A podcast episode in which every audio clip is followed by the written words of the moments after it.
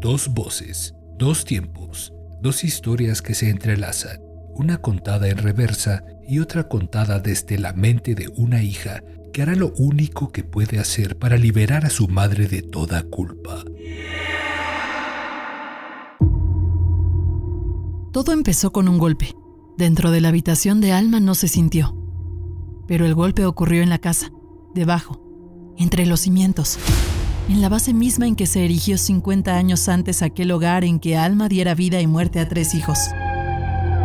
Ese golpe desató al final la misma protesta de la casa ante lo ocurrido. Aún sin precisar qué fue lo que causó aquel ruido, el desenlace se anticipó a la explicación. Alma lo supo.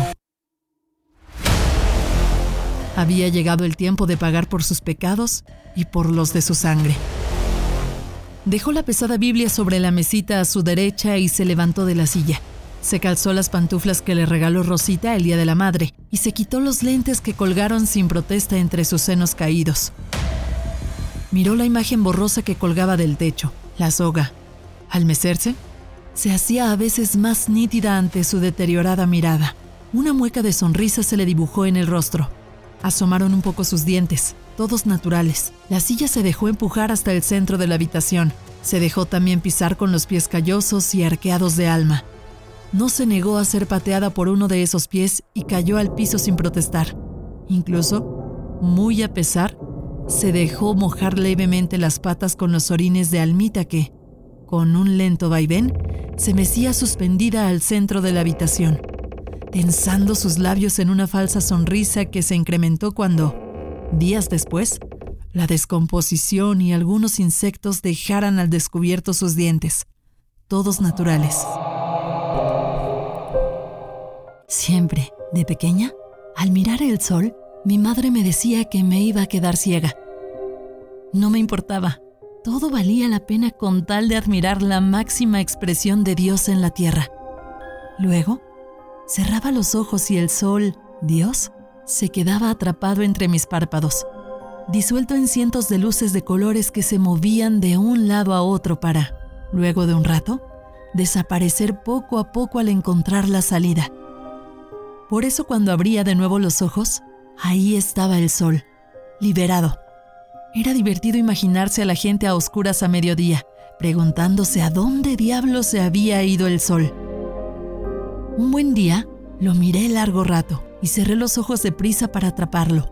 Luego, me pegué los ojos con un líquido que usaba mi padre en el taller para, así, atrapar a Dios por siempre entre mis párpados. Mi madre me gritó, Lloró, me golpeó en la cara y las manos. ¿Por qué hiciste eso, Rosa? gritaba. Riñó con mi padre por dejar a mi alcance sus herramientas y me llevó arrastrando con el doctor, el cual me reprendió también y me puso un aceite caliente que dejó escapar a Dios. Lloré, grité y pateé al doctor en mi rabieta, pero nada de eso lo detuvo. Ambos estaban en mi contra. Los maldije a todos, incluso a Dios por no querer quedarse conmigo.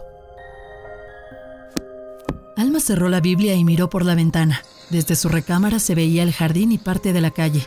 No había coches, nadie caminaba por la banqueta. Nadie. Dentro de su jardín, podaba el césped o arreglaba las flores. Estaba sola, como siempre lo había deseado, pero no lo suficientemente sola como ella quisiera. En su habitación había insectos, pequeñas arañas escondidas entre la madera vieja del techo, huevecillos de mosca o de algún escarabajo en las esquinas de las paredes, polillas y mosquitos en el ropero. ¿Quién sabe? Podrían ser tantos y tan diversos que quizás ella nunca lo supiera. No los podía ver, pero sabía que estaban ahí, esperándola.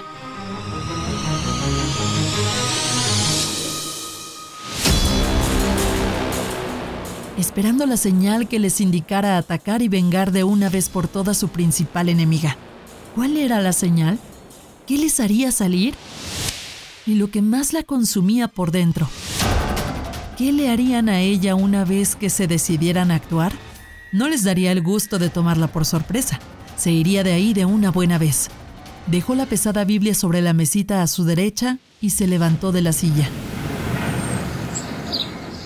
Nunca me gustaron las aves.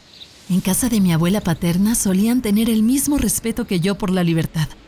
Así que los trinos que se escuchaban ahí siempre eran de aves libres que, por decisión propia, llegaban hasta las ventanas de la casa o los árboles que la rodeaban. No así en casa de mi abuela materna, que era como una cárcel de aves, solo que todas estaban condenadas a cadena perpetua. Yo una vez las juzgué a todas y decidí que sería mejor la pena de muerte. Eso no le gustó nada a mi abuela. Igual a mí nunca me gustó nada a mi abuela, ni las aves. Casualmente, la Biblia hablaba de plagas, de pestes, de enfermedades y de ríos de sangre. Nada más apropiado para lo que Alma acababa de ver en el sótano de su casa. La Biblia hablaba de purificación y del perdón de los pecados, de cómo un Dios misericordioso permitió que se asesinaran cientos de recién nacidos para salvar a uno. El único, el salvador de todos los hombres. ¿Qué era entonces el mal? ¿Bajo qué preceptos se permite y se justifica el asesinato? ¿Se puede sacrificar una vida para salvar cien? ¿Se pueden sacrificar cien para salvar una? ¿Se redime un suicidio con otro? Todo es tan confuso. La palabra de Dios. Ahí frente al libro, Alma se permitió pensar, por un momento, que hubiera sido mejor un Dios mudo. Igual nadie le quería entender lo que decía, ella, por su parte, nunca había entendido mucho de nada, así que no le preocupaba no entenderle mucho o nada a Dios. De cualquier manera le gustaba leer, cualquier cosa con letras era buena. Le reconfortaba poder leer un poco antes de dormir. Y no era una forma de escapar de la realidad, tampoco de expiarse, de redimirse o de pedir perdón. Ella no era de las que se confiesan para empezar a pecar de nuevo desde cero, hasta que se les juntan de nuevo más pecados. No.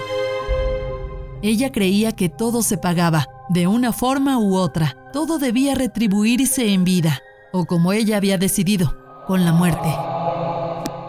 Alma cerró la Biblia y miró por la ventana. En dos ocasiones pude ver cómo mi padre hacía el amor con mi madre, y no era que yo los espiara. Una vez, estando de vacaciones en la playa, llegaron tarde al hotel donde nos quedábamos. Habían estado bebiendo y yo me quedé hasta muy noche mirando la televisión. Ellos pensaban que yo estaba dormida, como mis hermanos, y en su borrachera dejaron abierta la puerta de su cuarto, la cual quedaba frente a mi cama. No fue un espectáculo agradable, aunque sí he de confesarlo me hizo sentir un cosquilleo entre las piernas. Mi padre terminó muy pronto y se durmió. Mi madre se quedó suspirando y al rato la escuché sollozar. El cosquilleo se me pasó al cabo de unos minutos. Los sollozos de mi madre me arrullaron y me quedé dormida. Alma entró en su habitación. Por fin llegó a un lugar que parecía conocer. Ahí todo estaba igual que la última vez que lo había visto. La cama sobriamente vestida de color guinda con un solo lado hecho, el de ella. El lado donde otrora durmiera su difunto marido permaneció sin tender desde que una madrugada le dio por levantarse sin ganas de vivir y se colgó del techo de esa misma habitación, donde aún colgaba la soga con la cual se rompió el cuello. Alma se dejó invadir los pulmones con el olor a naftalina que emanaba del ropero y se sintió por fin en casa. Dejó a un lado de la puerta los incómodos zapatos que traía puestos y se acercó a la silla cerca de la ventana donde estaban sus lentes. Se sentó y tomó la Biblia. Suspiró hondo. Cerró los ojos y preguntó algo a Dios. La Biblia se dejó abrir y Alma leyó largo rato. Respuestas y preguntas. Un sube y baja. Del cielo al infierno. Del pecado a la virtud de la virginidad a la promiscuidad. Alma lee sin prisa en su habitación. La soga cuelga del techo inmóvil y, lentamente, un temblor imperceptible en la tierra hace que se empiece a mecer. Alma se subirá a una silla y se colgará de la misma soga que su marido al no tener nadie más a quien rendirle cuentas de sus actos, al no temer las consecuencias de estos.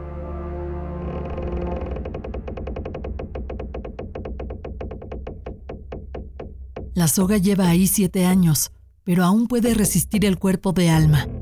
Así que no se romperá y le permitirá llevar a cabo su muerte. Sin embargo, En este punto, no es necesario que Alma muera. No es justificable que una anciana más, en su depresión, en su apatía, en su soledad, se quite la vida. Ella nunca se pensó suicidar. Iba a morir de vieja junto a sus hijos y sus nietos. Su descendencia la iba a enterrar y ella miraría feliz desde la tumba, pero todo le había salido mal. Es antinatural sobrevivir a un hijo. Ella los había enterrado a los tres. Ayudada con la luz del atardecer que entraba por la ventana, Alma leía. Casualmente, la Biblia hablaba de plagas.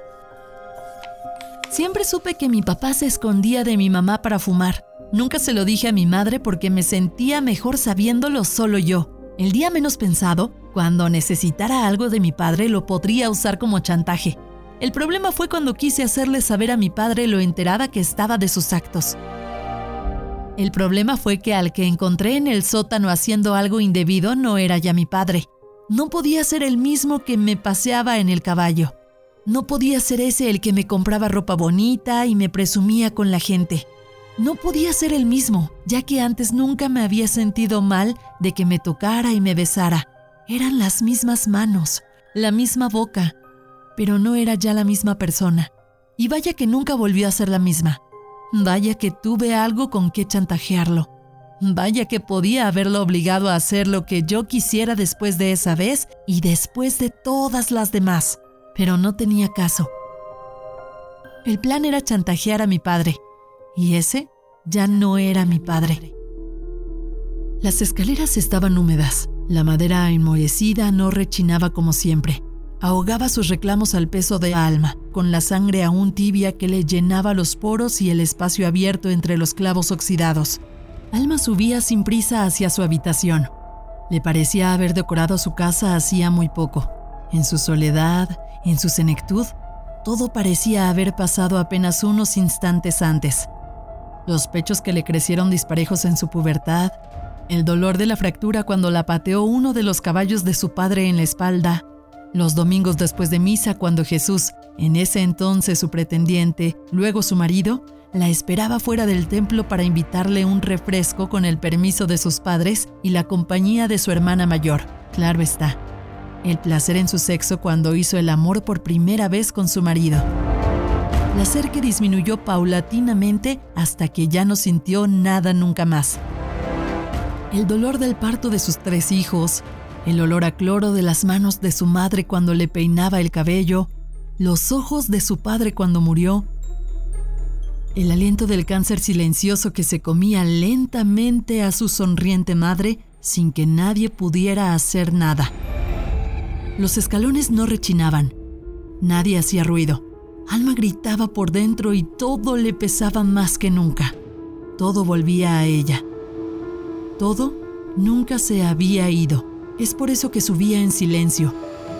Porque sabía que al llegar a su habitación, al despedirse de todo, nada cambiaría. Todo se iría con ella así, en silencio.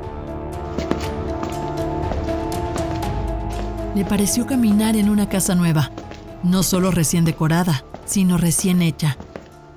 Aunque el papel tapiz se estuviera desprendiendo aquí y allá, aunque en algunas partes de las paredes hubiera rayones y pequeñas huellas hechas por sus hijos de pequeños, todo era desconocido, menos los recuerdos de sus actos, menos ella.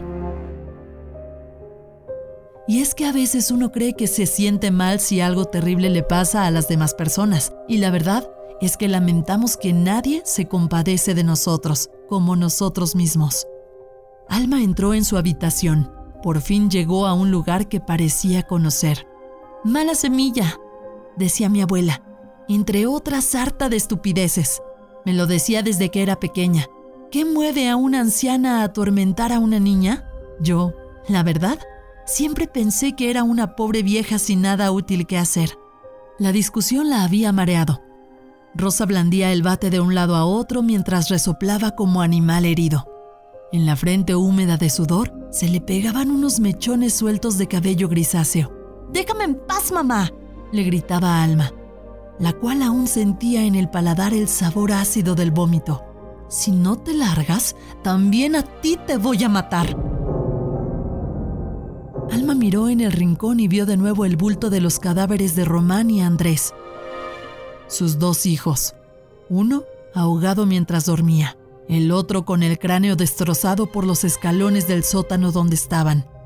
El olor llenaba la habitación y entre la oscuridad los insectos salían llamados al vestín. ¿Por qué, mi amor? decía Alma a su hija. ¿Por qué? Porque pude, respondió a secas. Porque podía, porque lo hice hace mucho y me gustó, porque nadie se enteró nunca de nada, porque a nadie le importaba lo que me pasaba, porque soy una mala semilla, como decía mi abuela, porque debiste matarme cuando estaba en la panza como hice yo con mi hijo y con el padre de ese hijo. ¿Cuál hijo, Rosa? preguntaba Alma. ¿Por qué dices esas cosas, mi amor? Un hijo que era mi hermano. Yo también he perdido un hijo, mamá. Alma lloraba, pero no de dolor. En el fondo estaba feliz de no haber sido ella la asesina de su hijo, al menos no directamente. Dejaba de su espalda la carga de haber matado a Román, de haber sido la causa del suicidio de su esposo, del cáncer de su madre. En el fondo la confesión de su hija la liberaba de toda culpa. En el fondo, ella sabía que su esposo tenía otra mujer. En el fondo, Todas las mujeres saben cuando eso pasa. En el fondo la sorpresa es un simple reflejo impuesto. Si tal cosa existe, es una forma de reaccionar que nos han marcado la sociedad ante tal o cual situación. Si bien nunca nos preparamos para tal evento, en el fondo, la infidelidad, el sexo extramarital, el incesto, la muerte de un ser querido, muy en el fondo, estamos preparados para eso y más. La reacción ya está decidida ya fue ensayada. Solamente hay que dejarla salir y ponerle un poco de dramatismo impostado para los reflectores, las cámaras y el bien de la historia. Rosa seguía empuñando el bate y no parecía dispuesta a soltarlo. Alma mantenía su distancia sin intenciones de acercarse. Pasaron largos minutos y nadie se movía. El sótano se llenaba con la respiración agitada de Rosa y los sollozos de Alma. Es muy tarde ya, mamá, es hora de que te vayas a dormir tú también. Es hora de irnos todos a acostar, decía Rosa, con la mirada perdida de un punto detrás de Alma. Mi amor, contestó Alma. Suelta eso. Vamos a pedir ayuda. Todo va a estar bien. No, mamá. Nada va a estar bien. Nada nunca ha estado bien. Solamente descansando vamos a estar bien. Vamos a descansar entonces, Rosa. Vamos a dormir. Sí, mamá, vamos a dormir, dijo Rosa de repente y soltó el bate. En el fondo, sin embargo, nada nos prepara cuando las conversaciones que debían seguir un curso dramático y apabullante se tornaron sin sentido y faltas de toda emoción. Alma se quedó helada, mirándola. Rosa avanzó hasta ella sin prisa. Alma pensó que era el final. Vio en su mente cómo Rosa se abalanzaba sobre ella y la estrangulaba con sus manos llenas de tierra. Pero contrario a eso, Rosa se acercó hasta su cara y la besó en la mejilla. Sabes que solo descansando vamos a estar bien, mamá. Pasó a un lado de ella. Subió hasta la mitad de la escalera. Alma la miraba desde abajo y vio claramente cómo su hija, dándole la espalda, sacó de entre sus ropas un pedazo de cristal roto y se cortó la garganta. La sangre saltó hasta la puerta, siete escalones arriba. Rosa se mantenía en pie, sosteniéndose del pasamanos, de espaldas a su madre, hasta que las fuerzas se escaparon con la sangre y las rodillas se le doblaron. Cayó escalones abajo y rodó hasta los pies de Alma, la cual, aún con lágrimas en los ojos, la miró como se desangraba hasta que dejó de respirar. Por un momento, ambas se miraron a los ojos. Luego un par de ellos se apagaron para siempre. Aún así, aunque preparados, nadie está esperando el momento de cavar con sus propias manos una tumba, y mucho menos enterrar a su hijo, en el fondo. Terminó de cavar el hoyo en el sótano en el que Rosa pretendía enterrar a sus hermanos y enterró los cuerpos de sus tres hijos. Los dos varones muertos hacía tiempo. Román, el mayor, hacía casi dos meses. Y Andrés, el más chico, escasas horas. Enterró de nuevo a Román, al cual había llorado meses atrás. Lo tuvo que despedir de nuevo, llorarlo de nuevo, sin ataúd, sin cortejo fúnebre, sin flores y sin condolencias, ella sola. Quiso hacerlo con cuidado, pero la artritis y los años le reclamaban todo esfuerzo. El cadáver putrefacto de Román cayó primero. Sin reverencia, se incrustó en la tierra húmeda recién removida. Las lombrices ya esperaban para roer lo que quedaba en los huesos. El cuerpo de Andrés fue a parar sobre su hermano. Alma se negó a recordarlos jugando en la tierra, revolcándose y luchando, uno sobre el otro, el más grande sometiendo al más chico. Arrastró desde las escaleras el cuerpo sin vida de Rosa, el cual bañó los escalones con la sangre que para estas horas había disminuido considerablemente su torrente. Lo jaló de los pies hasta la orilla del hoyo. Solo descansando van a estar bien, mis hijos.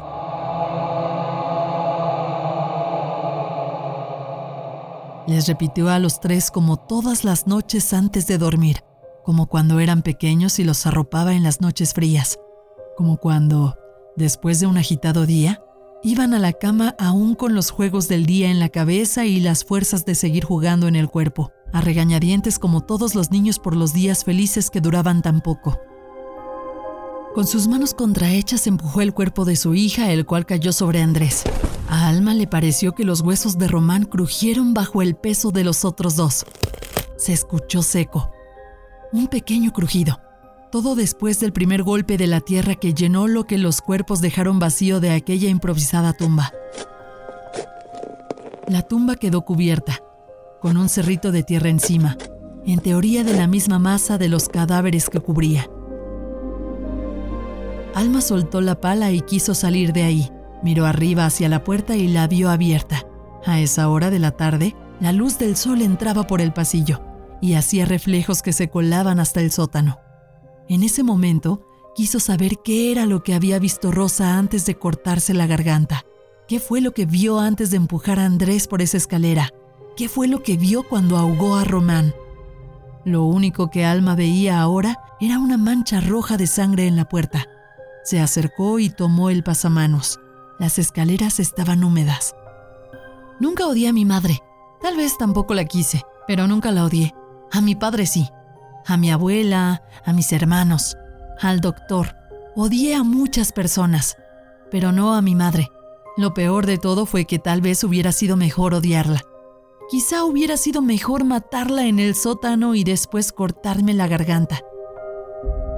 Pero la luz del sol era tan bella ¿Cómo podía ser que siendo yo tan mala me dejaran ver de nuevo esa luz? Siempre había querido verla de nuevo. No podía esperar. Mis hermanos nunca la vieron. Nadie más nunca la vio. Solo yo. Y hoy he vuelto a ver la luz. El aroma de la carne podrida se esparció rápido por la tierra recién removida. No era nada nuevo. Los insectos en cierta forma hasta se habían acostumbrado al olor.